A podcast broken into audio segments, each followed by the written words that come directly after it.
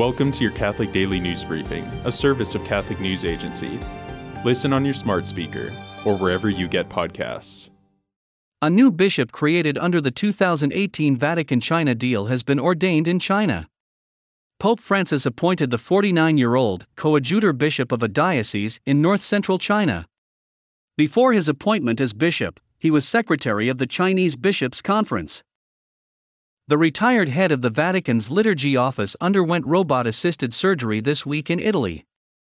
Cardinal Robert Sarah was the most senior African prelate at the Vatican before his retirement.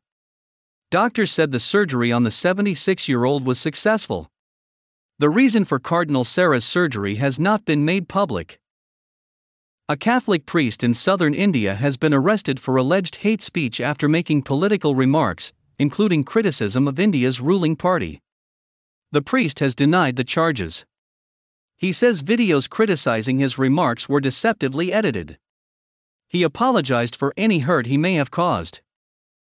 The Vatican has unveiled the official image of the next World Meeting of Families, which will be held next June in Rome.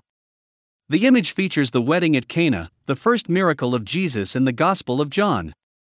The image was painted by a Slovenian Jesuit priest. The priest said he painted the wedding at Cana because the family is the expression of a sacrament. Today is the feast day of Saint Martha. Martha is mentioned in three gospel passages. In the Gospel of Luke, she receives Jesus into her home and worries herself with serving him. In the Gospel of John, she witnesses Jesus raising her brother Lazarus from the grave. She is mentioned another time in the Gospel of John.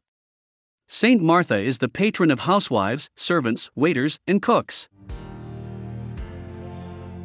Thanks for joining us. For more, visit CatholicNewsAgency.com.